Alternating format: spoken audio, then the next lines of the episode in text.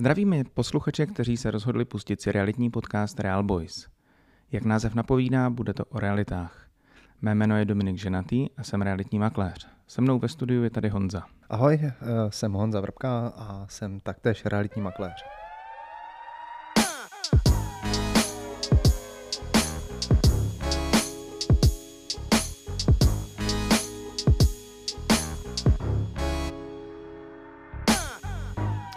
Honzo, tak eh, o čem to dneska bude? Je nás tady nějak moc? Eh, Dominiku, eh, dneska máme hosta, Daniela Šobáně, což je finanční šermíř a scout. Vítáme tě, Dané. My jsme tě pozvali proto, protože finanční poradce mají lidi ještě méně rádi než realitní makléře. Zdravím vás. My s Danem spolupracujeme už dlouho a říkali jsme si, že kromě toho, jak si tady pořád povídáme s Honzou, tak eh, že bychom pozvali i Dana. A Dan je sympatický, milý, protože minule Honza ukazoval tvary pozemku, tak eh, dneska vám Honza může popsat, jak Dan vypadá, abyste si ho mohli představit. No tak eh, Dan tady sedí naproti mě, má kulatou hlavu, brýle, plnovous, má na sobě bílou košili s modrým lemováním a takovou modrošedou, modrošedý sáčko takový velice sympatický pán. Takže já, bych, já si myslím, že teď dokonale naši posluchači vědí, kdo tady sedí. Tvůj popis byl skvělý, já si myslím, že ještě radši poprosíme Toma, aby k tomu přidal nějakou fotečku pro případ, že by někdo chtěl skutečně vidět, jak Dan vypadá. A Dané, na úvod nějakou jednoduchou otázku, na kterou se ti bude dobře odpovídat. Jak se ti spolupracuje s Honzou a s Dominikem? S Honzou a Dominikem se mi spolupracuje dobře, eh, celkem eh, svěžně si předáváme informace, když je něco potřeba a eh, docela rychle tam proudí i zpětná vazba, když se třeba něco nedaří, tak jak by jedna nebo druhá strana si představovala. My musíme říct, že se nám s tebou spolupracuje taky dobře. S Honzou jsme si říkali, že dáme na úvod nějakou historku, eh, tak jsme eh, radši vynechali tu z toho posledního team buildingu, ta se asi přece jenom do Real Boys úplně nehodí, oni to poslouchají i děti, že jo? A co třeba vaše společné výlety na Gardeny? Proč spolu jezdíte na Severní Moravu? Uh, tak co si myslíš, Dominiku, proč asi jezdíme na Gardeny? No, jelikož na Severní Moravě máme klienty, kteří tu Gardeny kupují a řeší to potřebují nějakou tu finanční pomoc, hypoteční úvěr. No a samozřejmě to všechno řešíme s Danem. Ale když potřebujeme něco podepsat od klientů, tak co je jednodušší? Aby klienti přijeli k nám nebo my k ním? No, logicky my k ním, že jo. Oni nemusí mít věčně čas, takže se vždycky jednou za čas eh, s Danem a s jeho týmem zbalíme, eh, v sedm ráno se potkáme, a uděláme si krásný výlet eh, do Ostravy, k Jistebníku eh, nebo do Frýdku místku, prostě kde ten klient bydlí. Takže eh, jezdíme si takhle hezky po Ostravě, naposled mě Dan vezl, zavezl mě i do špitálu v Ostravě, kde jsme, ne, já jsem tam nebyl hospitalizován, ale pracuje tam jeden přece jenom náš klient, který si Gardeny To je pravda. A tohle děláte běžně, Dané, takovéhle služby pro klienty? Tady si myslím, že je to hezký, eh, hezká kombinace toho, jak jsme schopni klientům víc stříct, kdy, na, eh, kdy vlastně celá hypotéka se vyřídí, eh, tak říkajíc na dálku. To znamená, ať už tam máme na úvod nějakou identifikaci přes Zoom nebo Meet, nějakou takovouhle platformu a pak celá hypotéka se vlastně vyřídí na dálku, akorát ten podpis musí být fyzicky a uh, myslím si, že ta kombinace, kdy uh, vlastně jedeme za klientama, uh, my podepisujeme hypotéku, vy smlouvu o smlouvě budoucí kupní, to znamená ten klient, dokud nemá jistotu, že má financování, tak vlastně není zavázaný a zároveň přijdeme k němu domů, že není moc obvyklá na trhu takováhle služba. Ehm, já si to totiž myslím, protože eh, většinou, eh, než jsme se poznali, tak kdykoliv jsem něco řešil eh, s kýmkoliv ohledně banky, financí a podobně, tak to vždycky začínalo objednávkou na pobočku s tím, že jsem se musel dostavit v hodiny, ve které měl ideálně čas bankovní poradce, ne v hodiny, které se to hodilo mně. A ještě jako prémii to většinou bylo tak, že, že ta banka pracovala v ty hm, pracovní hodiny, což pro mě tehdy ještě zaměstnance znamenalo prakticky vzít si si volno a vyrazit do banky něco vyřídit. Takže já jsem popravdě moc rád, že jsme se dopracovali ke službám, které připomínají 21. století, kde tak, jak říkal Honza, cestujeme my za klientem a ne klient za náma a díky tomu je to všechno takové jednodušší. No ale když zrovna necestuješ, tak ty máš pobočku tady v Brně. A to, jak vznikla, to je taková zábavná historka. Chceš se podělit s našimi posluchači, jak to vypadá, když se takhle finanční poradce rozhodne, že bude mít svůj partners market? Tak jestli myslíš to, že člověk hledá místo k pronájmu někde v centru a hledá ho tak dlouho, až si to místo koupí a celý ho zrekonstruuje. Si myslíš tuhle veselou historku? Přesně tuhle jsem měl na mysli. No, a pak, eh, pak trvá eh, o rok díl, než se tam nastěhuje, protože se zdrží všechno, co může, od financování, stavebního povolení, výměny firem. Eh, no, tak ano, jednu dobu, asi tak zhruba rok, jsem byl vlastně stavebním dozorem na své vlastní stavbě. Já to znám velmi dobře. My, když jsme se stěhovali na tábor, tak to vypadalo zhruba tak, že po té, co jsem rok hledal nějaké místo k pronájmu, které by mi vyhovovalo, tak jsme se rozhodli, že si to místo koupíme. No a pak jsem se stal asi na půl roku stavebním dozorem. Aspoň teďka vím, čím prochází naši klienti, kteří chtějí něco koupit a zrekonstruovat a dokážu jim to poradenství, tak říkají, zdát trošku od srdce, že? A kolik vás teďka vlastně je, Dané? Teďka mám sedmičlený tým. No a proč máš vůbec tým? A, no, a, pokud člověk v těch financích chce tu službu uh, poskytnout, uh, když to řeknu, co největšího množství klientů, tak sám jich obslouží nějaké množství jenom a s týmem roste ta, ta šíře, kterou je schopen odsloužit je tam zastupitelnost, to znamená, když zrovna někdo onemocní nebo vypadne, tak to není o tom, že se všechny ty procesy zastaví, ale, ale ve své podstatě to běží dál. No a třetím důvodem je specializace. To znamená třeba, když se tady bavíme o hypotékách, tak mám dva lidi, kteří vyloženě dělají jenom ty hypotéky a vlastně zpracovávají pro klienty. To znamená specializace v těch jednotlivých finančních odvětvích vás se asi nejvíc dotknou hypotéky a specialista neživotního pojištění, to znamená pojistky nemovitostí. A jak to řešíš, když potom ten klient, eh, řekněme, potřebuje všechno, nebo hm, já si to představuji tak, že, že když mám toho finančního poradce, tak s ním neřeším jenom tu jednu věc, ale vlastně chtěl bych s ním vyřešit všechno, že jo? chtěl bych s ním řešit um, hypotéku, chtěl bych s ním řešit nějaký zajištění do budoucna, uh, určitě nějakou ochranu majetku a tak dál. A když máš ty specialisty, tak to jeden koordinuje, nebo si to nějak mezi sebou předávají? Protože já to řeším poměrně hodně často i u nás, že jo? Uh, taky máme různé věci, prodeje, pronájmy, komerční objekty, uh, ty lidi se taky různě specializují a právě uh, řešíme to, jako jak to udělat, když bych zároveň na druhé straně chtěl, aby ten člověk měl jakoby jednoho komunikačního partnera, že jo? Tam je důležitý, jestli ten klient eh, od nás chce tu službu poradenství, to znamená srovnání těch financí celkově, anebo si vlastně přišel koupit produkt. Řekl, hele, vyberte mi nejlepší tady hypotéku a já chci hypotéku, nic jiného s váma řešit nechci.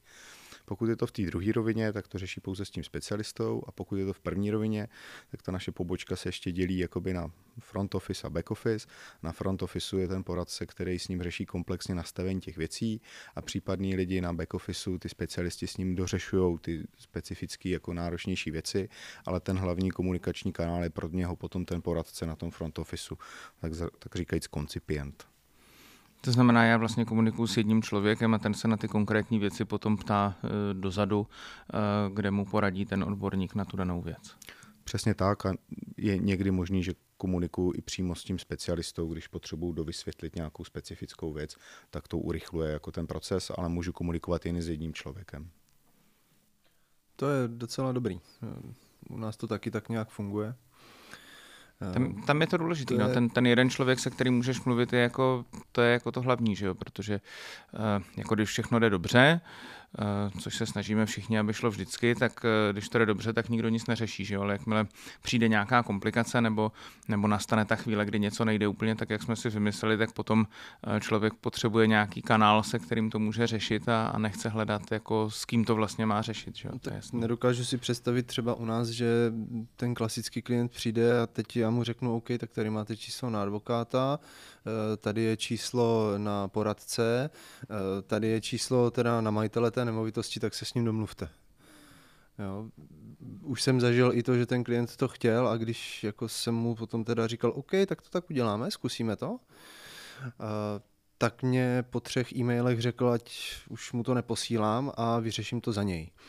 Protože jsem mu naposílal takovou tunu e-mailů, eh, který si vyměňuju právě s těma jednotlivýma lidma, že říkal, OK, už chápu, jak jste tomu rozumě, nebo jak jste mě to chtěl vysvětlit, že všechno půjde jako přes vás. Tak to prosím udělejte takhle, že se všema komunikujete vy, dejte to dohromady a pak mě to předejte. Ale na druhou stranu by to bylo krásný. Jo? Tady máš číslo na majitele, ten ti udělá prohlídku, tady máš číslo na daná, ten ti udělá hypotéku, tady je číslo na advokáta, tam se skoč domluvit na smlouvu a, a tady máš číslo účtu a pošli provizi. No, to, to by vypadalo hezky, že? Otázka je, kolik bychom měli klientů, eh, respektive jak rychle bychom v té kanceláři byli s Honzou sami. No, Asi rychle. Já myslím, že jednoho bychom možná někde sehnali. Jeden, co by mu to nedošlo. Eh, my jsme hráli dané takovou zajímavou hru, s Honzou. Eh, říkáme tomu najdi 10 rozdílů mezi finančním poradcem a realitním makléřem. Snažili jsme se přijít na to, co děláme stejně a co děláme jinak. A tak jsem si říkal, že když jsme tady takhle hezky ve třech, takže bychom to mohli zkusit eh, jako takovou otázkovou hru. A kolik transakcí udělá finanční poradce za rok?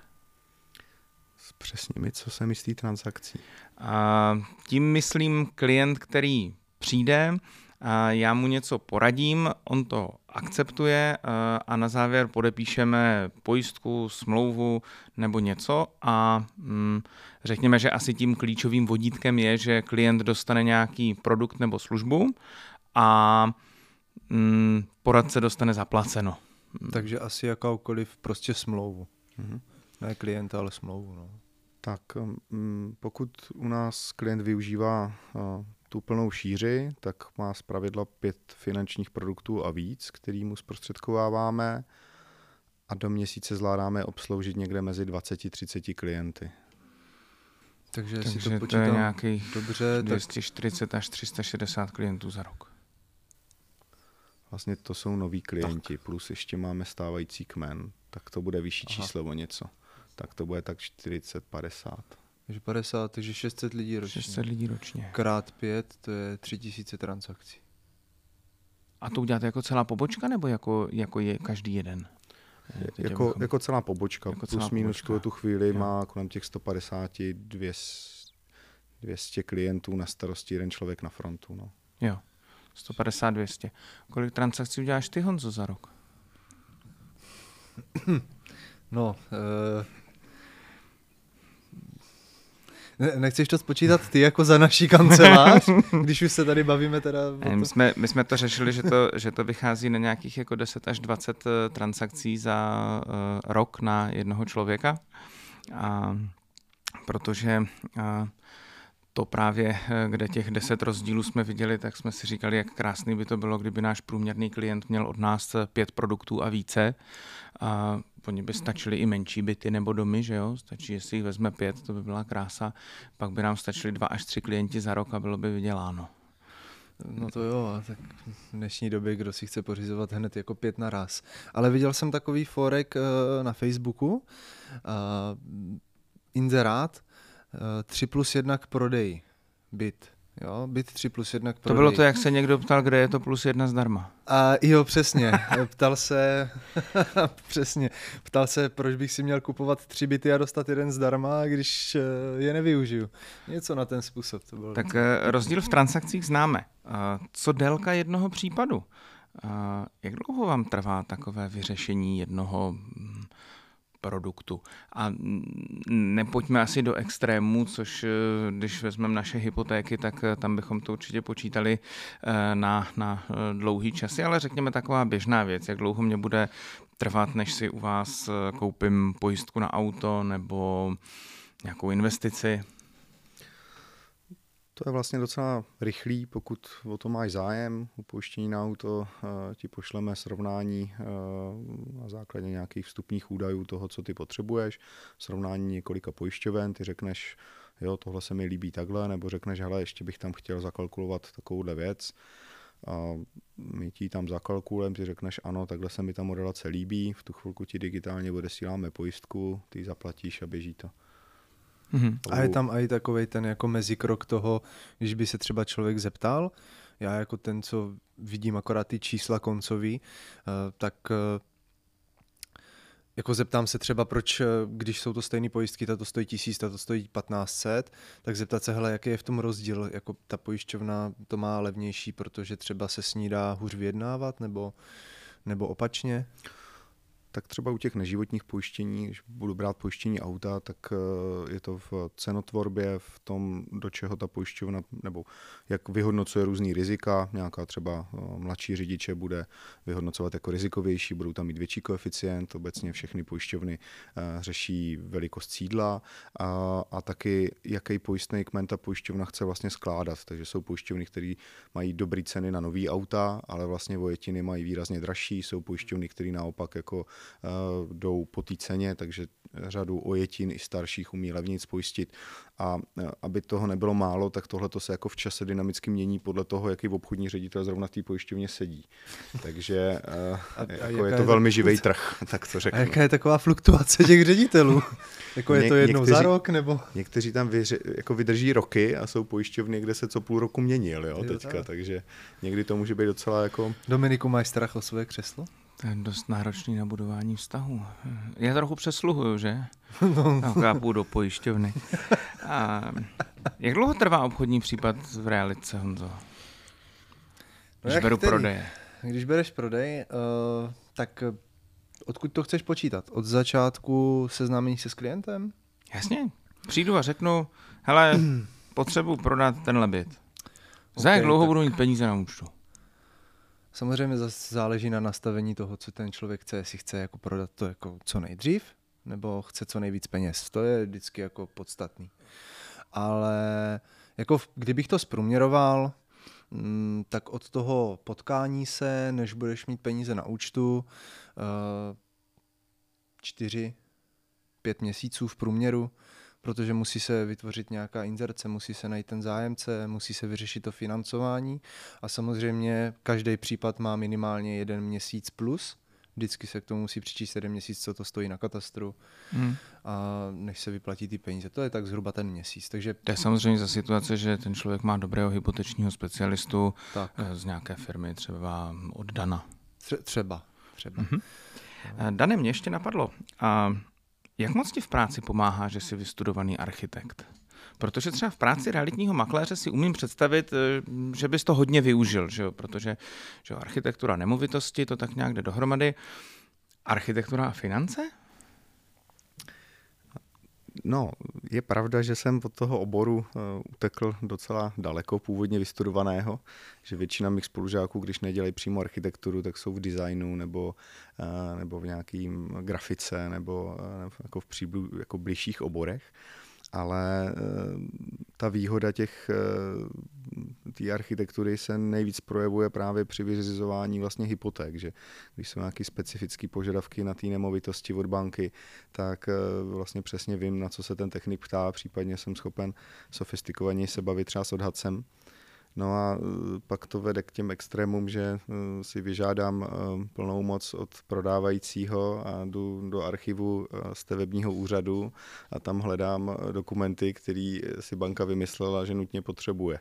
A a jsem schopen se vlastně bavit s těma stranama stavebního úřadu, dozoru a dalších trochu sofistikovanějíc a myslím si, že to dost pomáhá, když takhle, když jde všechno hladce, tak to není potřeba. tak to není potřeba, ale když se to někde zadrhne, tak se to hodí. Já si vzpomínám na uh, náš oblíbený případ, kdy jsme potřebovali profinancovat jeden dům tady v Brně. Na katastru to byl objekt k bydlení, protože ho postavili za první republiky a tak jsme s Danem řešili, uh, jak teda bance dokážeme, což je to vlastně je. Uh, Dan si vzpomněl, že jsou to domy, který stavěl nějaký konkrétní architekt nějakému konkrétnímu účelu, vyrazil na stavební úřad, předtím ještě zjistil, že má doma knížku, která to hezky popisuje a s těmihle těmi dokumenty potom vyrazil do banky, eh, bance vysvětlit, o jaký eh, objekt se jedná, aby klient mohl dostat financování. a musím říct, že efekt to mělo, klient financování dostal, můj klient prodávající dostal peníze a ve finále díky této spolupráci byli všichni spokojení. A v bance se něco přiučili, že? A tehdy nám hodně pomohlo, že jsi architekt. to je eh, pro posluchače ten jako klíčový rozdíl, když je něco uh, vlastně kolaudovaný jako rodinný versus bytový dům. Ono u těch malých bytových domů to vypadá, že je to jako stejně, ale z hlediska metodik financování v té bance jsou to jako dost odlišné záležitosti. A vlastně, když tady kolegy doplním, tak jsme potřebovali prokázat, že se jedná o rodinný dům a nikoli bytový. A uh, oni ty domy vznikly dřív, než vznikla norma, která říká, jak vypadá rodinný dům, že jo? Tak to se pak tam těžko pasuje. Uh, Dane, já se tě zeptám mm, na jednu takovou zajímavou otázku, teďka jako ne úplně z tvého pracovního ranku. Uh, ty jsi šermíř a scout? Ano. tak, děkuji za otázku. na to navazuje, na to navazuje ta otázka. Kolik času tomu vlastně věnuješ, to, těmhle koníčkům? Už je to výrazně méně než dřív. A to je? Tomu skautu jsem pořád instruktorem eh, v jednom kurzu, to znamená, je to v létě nějakých deset dní běhu, jeden víkend na jaře, jeden na podzim plus porady, což jsou zhruba dva víkendy do roka a nějaký pravidelný, takže je to jednou týdně pár hodin, kdybych to zprůměroval a šerm to je taková trochu i odpočinková věc a teďka zase, eh, zase máme v plánu jezdit trochu víc, protože šermířská akce je taková, že eh, člověk vlastně jako uteče do jiného světa. Eh, v pátek teda několik hodin balí, pak dojede na místo té akce, ať už je to městské slavnosti, nějaký historický festival nebo bitva, tam nějakou dobu vybaluje všechny ty věci, staví stán, skládá nábytek a, a převleče se do kostýmu. A vlastně všichni jsou v těch historických kostýmech a je to jako vstup do takového jiného světa. Eh, v sobotu si člověk na sebe oblíkne těch 40 kg zbroje a zpravidla se někde eh, trochu porube a, eh, a samozřejmě po večerech, eh, po večerech je oheň, eh, případně kytary a nějaký pití. No a v neděli to všechno zbalí a vrátí se do toho normálního světa. A co je skvělé, tak tahle ta aktivita se dá dělat i vlastně s rodinou a ty malí děti si to užívají úplně nejvíc, protože ty větší si hrajou na rytíře a ty menší pobíhají v takových malinkých kostýmkách a, a hrabou se v blátě a je to pro ně ta největší jako zábava, která může být. No k tomu mě, k tomu mě ještě vede jedna otázka, ty jsi mě tak navedl. Prosím tě, když stavíte ty stany a ten nábytek, tak díky tomu, že jsi architekt, tak jako stavíš to taky, nebo je tam jako jim říkáš, hele, postavte to takhle, to bude lepší? Nebo... Tak eh, ty, ty stany jsou takový, že mají tyče a no, jasný, nemůžeš to postavit jinak, respektive Ale eh, nebude to držet. Tě, že já dokážu postavit stan i jinak. No tak pak nebude funkční třeba, jo. Ale uh, docela je jako zajímavý, protože třeba já mám loukoťový stan, to znamená na, na jedný středový, vlastně na jednom středovém sloupu je taková kulatá obruč, do který se zasunou paprsky a ty vlastně dopnou tu střechu, takže, takže celý stan se dá postavit, ačkoliv má v průměru 5 metrů, tak se dá postavit ve dvou lidech. Jeden přidrží eh, na, na začátku, než se to ukotví má tu středovku a pak už to vlastně může stavit jeden člověk. No a pak jsou stany, kde když nemáš aparát 6-7 lidí, tak ho nejsi schopen postavit, protože ta konstrukce není jako šťastně zvolená a spousta lidí v průběhu toho stavění musí držet někde tyče. Jo. A takže to Architekti umějí si to zařídit, že jo? tak jak je potřeba. Přece nebude mít stan, který staví 10 lidí, že jo? Tak ano, rozumí samo sebou. No pánové, čas se nám nachýlil. Uh, Dané, prostor pro závěrečné slovo. Chceš něco vzkázat našim posluchačům? Asi, aby se nebáli si přijít za lidma z financí jako popovídat, pokud se navazuje spolupráce, protože si myslím, že mezi eh, realitníma makléřama a eh, jako finančníma poradcema často panuje jako nevě, nevraživost jenom proto, že si to na začátku jako nevyříkali.